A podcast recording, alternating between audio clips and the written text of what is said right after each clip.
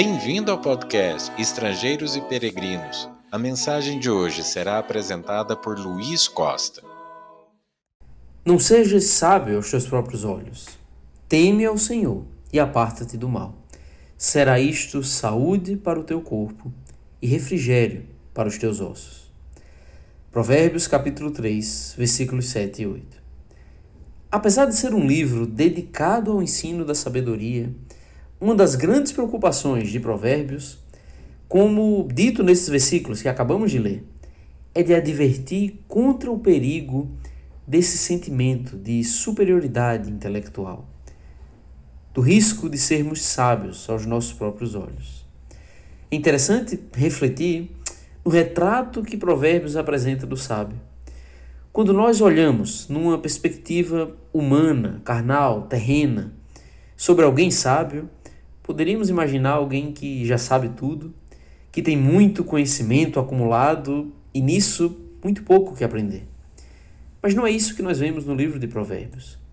Na verdade, o sábio de Provérbios é alguém que entende sua limitação de conhecimento, que reconhece isso e busca aprender cada vez mais. O sábio não é alguém que não precisa de repreensão, antes, alguém que a ama pois entende que só assim poderá corrigir os seus erros e aprender de fato a fazer o que é certo. Provérbios capítulo 9, versículo 8 nos diz: Não repreendas o escarnecedor, para que te não aborreça, repreende o sábio, e ele te amará. O sábio também não é uma pessoa inacessível para ser instruída, mas alguém que sabe o quanto tem a aprender. E, ciente disso, está aberto ao ensino está sedento por adquirir novas informações e nisso está aprendendo mais e mais. Provérbios 9, versículo 9 nos diz: dá instrução ao sábio e ele se fará mais sábio ainda. Ensina ao justo e ele crescerá em prudência. Com isso que nós aprendemos no livro de Provérbios é que o verdadeiro caminho para a sabedoria é a humildade. A humildade que nos faz reconhecer nossas fraquezas e limitações. É o que nos diz Provérbios 11, versículo 2. Em vindo a soberba sobrevém a desonra, mas com os humildes está a sabedoria. O exemplo do rei Salomão ilustra muito bem esse ponto.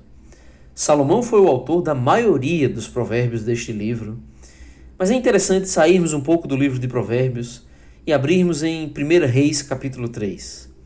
Nesse capítulo, nós temos a história de quando Salomão recebeu sabedoria da parte de Deus. Ele teria uma responsabilidade enorme. Ele iria suceder o rei Davi, seu pai, como rei de Israel. Salomão então pediu ao Senhor por sabedoria, pediu condições de discernir entre o bem e o mal, porque ele entendia que era carente disso. 1 Reis 3, dos versículos 7 a 9, Agora, pois, ó Senhor meu Deus, tu fizeste reinar teu servo em lugar de Davi, meu pai. Não passo de uma criança, não sei como conduzir-me.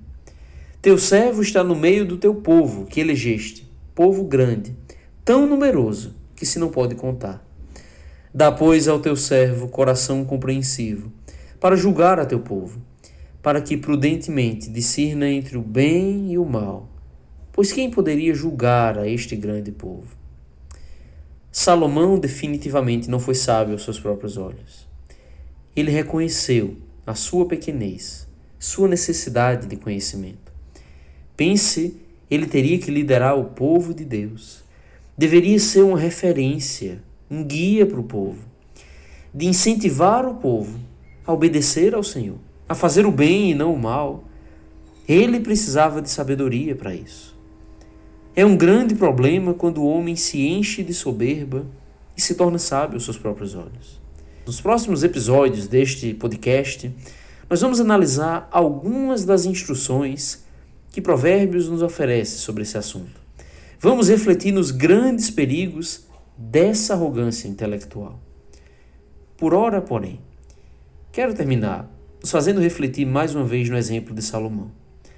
Por mais experiente que você pense que é.